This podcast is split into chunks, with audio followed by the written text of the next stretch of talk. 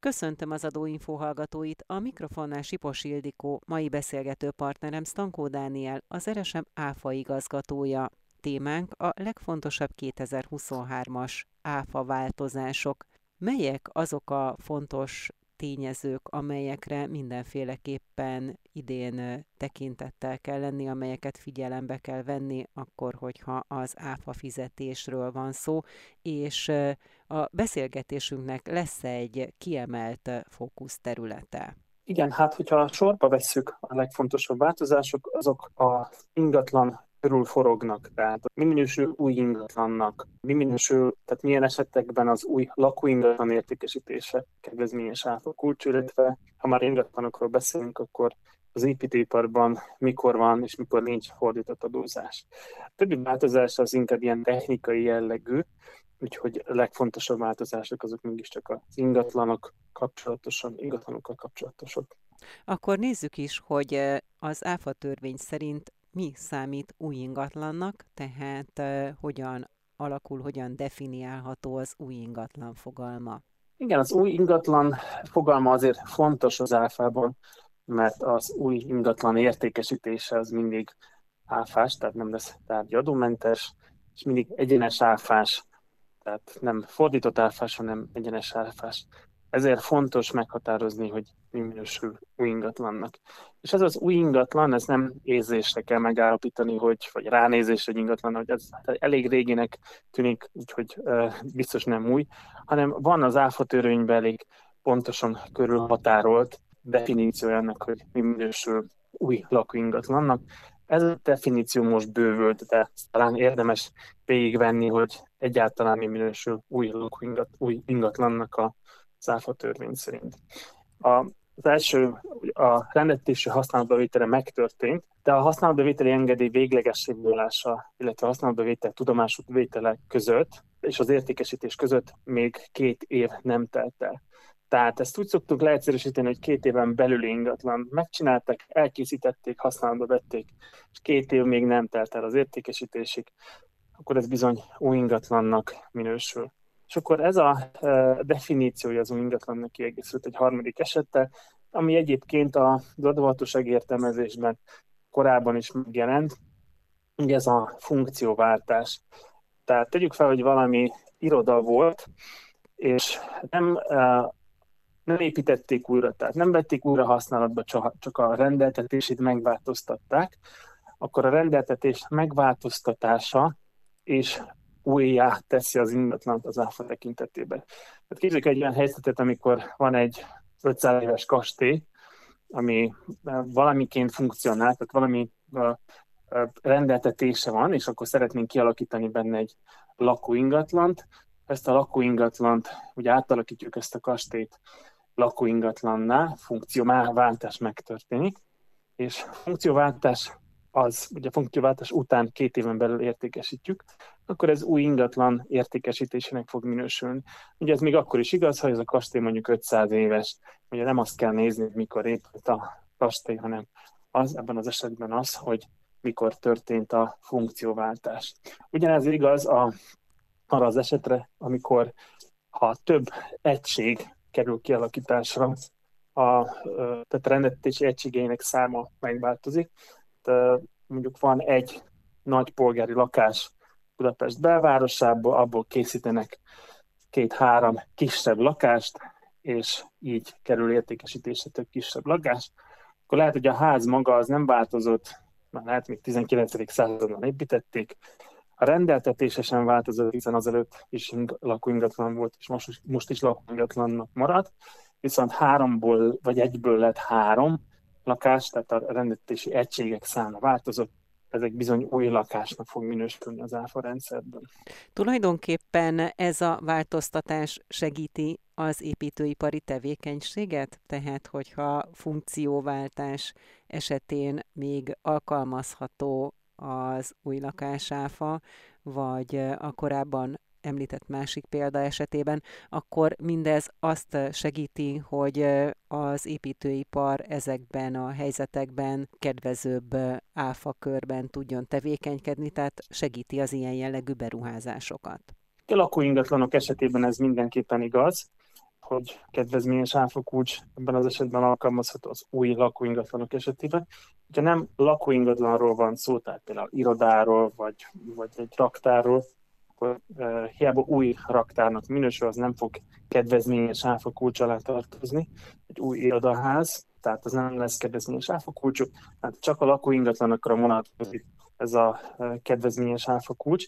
Viszont attól függetlenül a törvényi definíció, hogy mi minősül új ingatlannak vagy nem új ingatlannak, ez segít eligazodni a piaci szereplőknek a tekintetben, hogy akkor most egyenes adózást kell alkalmazni, vagy fordított adózást. Ez egész szakma várta azt az építőiparban, hogy megtörténjen az a döntés, amivel az 5%-os adómérték alkalmazását kitolták két évvel. Ez egész pontosan mit jelent? A teljesítési időpontok ebben az esetben milyen időhatárt jelölnek ki? Igen, van egy jogszabályi kiterjesztése a lakóingatlan áfamértékének, a kedvezményes áfamértékének a meghosszabbítására. Ugye emlékezetül korábban egy rendeleti szintű szabály volt arra vonatkozóan, hogy veszélyhelyzetre tekintettel kitolták ugyan a 5%-os áfa mérték alkalmazását, most ugye az áfa törvényben magába is bekerül. Azt jelenti, hogy 2023-ban és 2024-ben értékesített lakásokra, lakóingatlanokra, pontosabban így fogalmazunk az áfa törvény szerint, ezen belül új lakóingatlanokra kedvezményes 5%-os áfa kulcsot lehet alkalmazni. Itt a teljesítési időpont rendkívül fontos, hiszen a, ugye ez a szabály ez 2023 2024-ben teljesített ügyletekre vonatkozik. A teljesítés azt jelenti, hogy ténylegesen átadásra kerül, egy olyan átadásra, amivel a rendetetési jog is átszáll a vevőre, vagy erre vonatkozóan előleget adtak. Na most, amennyiben a teljesítési időpont nem történt meg 2023-ban, 24-ben, akkor uh, nem kell egyből elkeseredni, hiszen vannak úgynevezett átmeneti rendelkezések, amik arról szólnak, hogy ha teljesítési időpont egészen 2028 december 31-ig megtört, ha, teljesít, ha megtörténik a teljesítés egészen 2028 december 31-ig, akkor bizonyos esetekben továbbra is lehet alkalmazni az 5%-os áfa mértéket. Hogy ez a bizonyos esetekben, tehát ez további feltételt ró a jogalkalmazóra a jogszabály, azt jelenti, hogy akkor lehet alkalmazni ezt a kedvezményes áfakulcsot, hogyha 2024. december 31-ig megtört, megvan a végleges építési jogerős engedély, vagy megtörtént az egyszerű bejelentése az építésre vonatkozóan. Tehát vagy azt kell csinálni, hogy a 2024-ig kell átadni ezt a új lakóingatlant ahhoz, hogy kedvezményes áfa mértéket alkalmazunk, vagy ha nem sikerült átadnunk ezt az ingatlant 2024. december 31-ig, de megvan a végleges építési engedélyt, vagy bejelentés megtörtént az építési hatóhatósághoz, akkor még mindig lehet alkalmazni a kedvezményes áfa kulcsot egészen 2028 végéig. Ugye mindez az időhatárt jelöli ki, de még milyen feltételei vannak a kedvezményes áfakulcs alkalmazásának? Ugye ez nem akármilyen lakóingatlannak kapcsolatos ügyletre vonatkozik, hanem ugye csak értékesítésekre vonatkozik, tehát csak abban az esetben, hogyha történik a termék átadása, tehát történik az ingatlan átadása, úgy, hogy a rendelkezési jogot is megszerzi a vevő, vagy hogyha építési vállalkozó jellemzően generál kivitelező egy építési szerelési munka kapcsán létrejött ingatlant ad át a vevőnek, úgy, hogy ezt az ingatlant be kell jegyezni az ingatlan nyilvántartásba. Hát ez azt jelenti, hogy bérbeadásra nem vonatkozik ez a kedvezményes áfakulcs, hogyha egy új lakóingatlan szeretnénk bérbe nem vonatkozik magára az építésre, az építőipari tevékenységre ez a kedvezményes áfakulcs. Szokott nem olyan kérdés, hogyha én magamnak építem ezt az új lakóingatlant, akkor milyen áfakulcsot kell alkalmazni. Ha én magamnak építem, akkor nem értékesítem ezt. Tehát itt az értékesítésre vonatkozik az 5%-os áfakulcs. Az építőipari tevékenységre, szolgáltatásokra ez a kulcs nem vonatkozik. Ugye további feltétel az, hogy ahogy már említettem korábban, nem akármilyen ingatlanra vonatkozik, hanem csak a lakó ingatlanra vonatkozik. Ugye a lakás céljára létesített, ugye két megnevezésre váró ingatlant kell tekinteni lakó ingatlannak, és különböző olyan egységek, amelyek nem szükségszerűek a lakóingatlan használata, az például a garázs vagy műhely, azok nem minősülnek a lakóingatlannak az áfa törvény értelmében, ezért ezekre nem vonatkozik a kedvezményes áfa. Tehát, hogyha már tudjuk azt, hogy értékesíteni fogunk, tudjuk azt, hogy a mi ingatlanunk lakóingatlannak minősül, beleesik a megfelelő időpontokba, még akkor sem teljesen biztos, hogy kedvezményes kulcsot lehet alkalmazni, hiszen ez a kedvezményes kulcs az csak meghatározott négyzetméter alatt alapterületi lakásokra vonatkozik. Ugye ez a több lakásos ingatlan esetében 150 négyzetmétert jelöl, és egy lakásos ingatlan, gondoljunk itt például egy családi házra, pedig 300 négyzetméteres lakóingatlant kell érteni. Hogyha ennél ezt az alapterülete, hasznos alapterülete nem haladja meg a 150 négyzetmétert, illetve 300 négyzetméter, akkor valóban lehet alkalmazni a kedvezményes áfa kulcsot, viszont ennél nagyobb lakásoknál, ugye sajnos a kedvezményes áfa kulcs már nem alkalmazható. Ezek a négyzetméter alapterülettel kapcsolatos megkötések, ezek eddig is érvényben voltak? Tehát, hogy például egy családi ház esetében az összes hasznos alapterület nem haladhatja meg a 300 négyzetmétert, több lakásos lakóingatlan esetében pedig a 150 négyzetmétert. Ez eddig is így volt az ÁFA törvényben? Így van, ez, egy, ez, a, ez a kitétel nem változott, csak csupán a időbeli hatája változott ennek a szabálynak az alkalmazására vonatkozóan, tehát hogy meddig lehet alkalmazni az 5%-os áfamértéket, de azt, hogy, hogy milyen esetekben lehet alkalmazni az 5%-ot, az ugye korábban is ez volt, ez volt a szabályrendszer, tehát csak értékesítésekre, csak a lakó ingatlannak minősül ingatlan értékesítésre.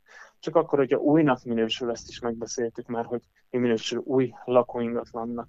Tehát még rendetésszerű használatba vitele nem történt meg, megtörtént a rendetésszerű használatba vitele, de még két év nem telt el, amikor funkcióváltás történt, illetve amikor a rendet, funkció rendetési egységek száma megváltozott. Ugye ez, ettől lesz egy ingatlan ingatlannak, és hogyha új lakóingatlan jön létre így, és ezt értékesítjük a 150 meg 300 négyzetméter alatt, akkor lehet kedvezményes áfakulcsot alkalmazni.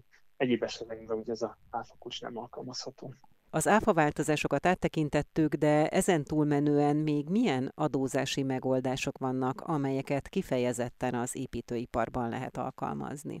Ugye itt egyszerűsítés még 2023-tól a belföldi fordított adózásra vonatkozóan némileg technikailag megváltozik az a jogszabályi rendelkezés, ami meghatároz, milyen esetekben lehet alkalmazni építőiparban a fordított adózást. Megemlíteném, hogy a fordított adózás az nem azt jelenti, hogy áfa mentes az adott ügylet, hanem azt jelenti, hogy az adót megfizetni nem az eladónak kell, hanem a vevőnek, és ebben az esetben a számlán az, az áthárított áfát az eladó nem tüntethet fel, tehát itt a vevőnek kell megfizetni ezt az áfát, amit ugyan levonhatja ugyanebben az áfa bevallási időszakban, hogyha ezt a ingatlant egyébként áfakiteles tevékenységhez szeretne használni. Ugye az, hogy mikor alkalmazható a fordított adózás, és mikor nem, ugye ott is egy hármas feltétel volt eddig is,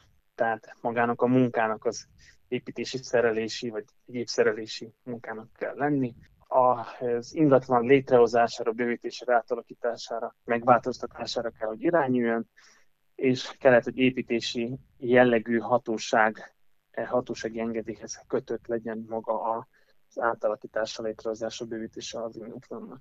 Ugye most ö, oly módon, két módon egészült ki ez a rendelkezés de nem csak az ingatlan létrehozására, bővítésére, átalakítására vagy egyéb megváltoztatására irányul ez, hanem rendetetési egységeknek a megváltoztatására. Tehát azt mondjuk, hogy nem akarjuk bontani ingatlant létrehozni, hanem egy meglévő ingatlanban például a egy lakásból szeretnénk három lakást csinálni, és ezt értékesíteni, akkor erre irányuló építipari tevékenység az fordított adózás alá esik.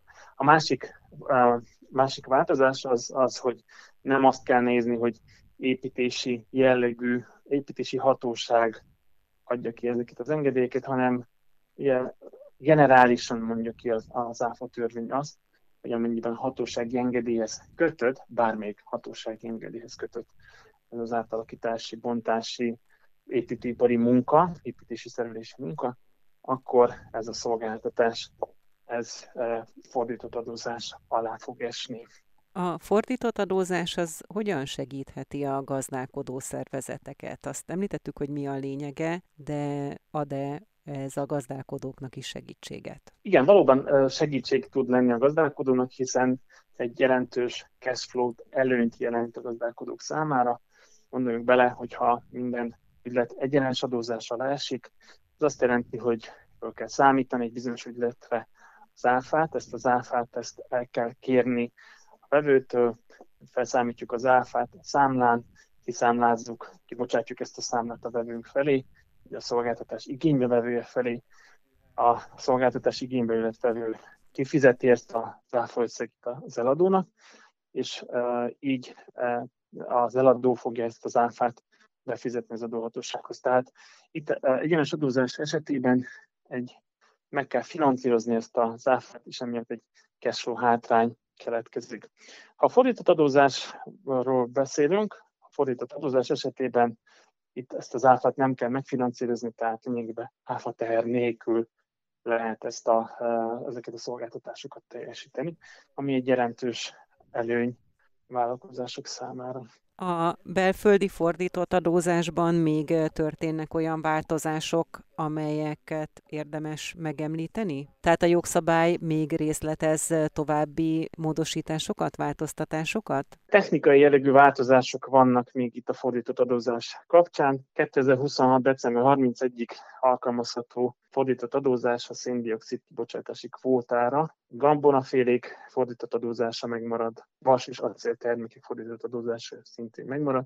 Ez technikailag nem változás, hiszen eddig is ez volt, csak hogy meddig lehet alkalmazni ezt a fordított adózást. Ugye erre volt korábban az a mondás, hogy lejár ennek a fordított adózásnak a időbeli hatája. Ezt most meghosszabbítottak egészen 2027-ig. Tehát ilyen értelemben változás, hogy meghosszabbodott, olyan értelemben nem változás, hogy nem történt érdemi változás, hanem ami eddig volt, az is marad. De ezek az említett kiemelt ügyletek, ezek már nem az építőipart érintik, hanem a gazdaságnak más szeleteit. Így van, így van, tehát ezek jellemzően nem építőiparban, bár az acéltermékek azok építőiparban is előfordulnak. Számlázás kapcsán van-e valamilyen változás? Egy, eh, szintén egy apró változás van a számlázás kapcsán, méghozzá az, hogy a devizás számlák esetében általános szabály úgy szól, hogy mindig az áfa összegét forintban is fel kell tüntetni a számlát.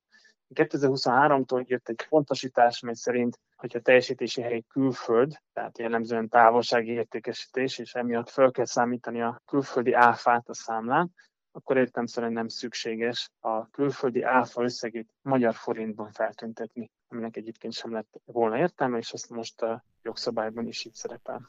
Önök az Adóinfót, az Inforádió adómagazinját hallották. Mai beszélgető partnerem Stankó Dániel, az RSM áfa igazgatója volt. Búcsúzik a műsorvezető, Sipos Ildikó.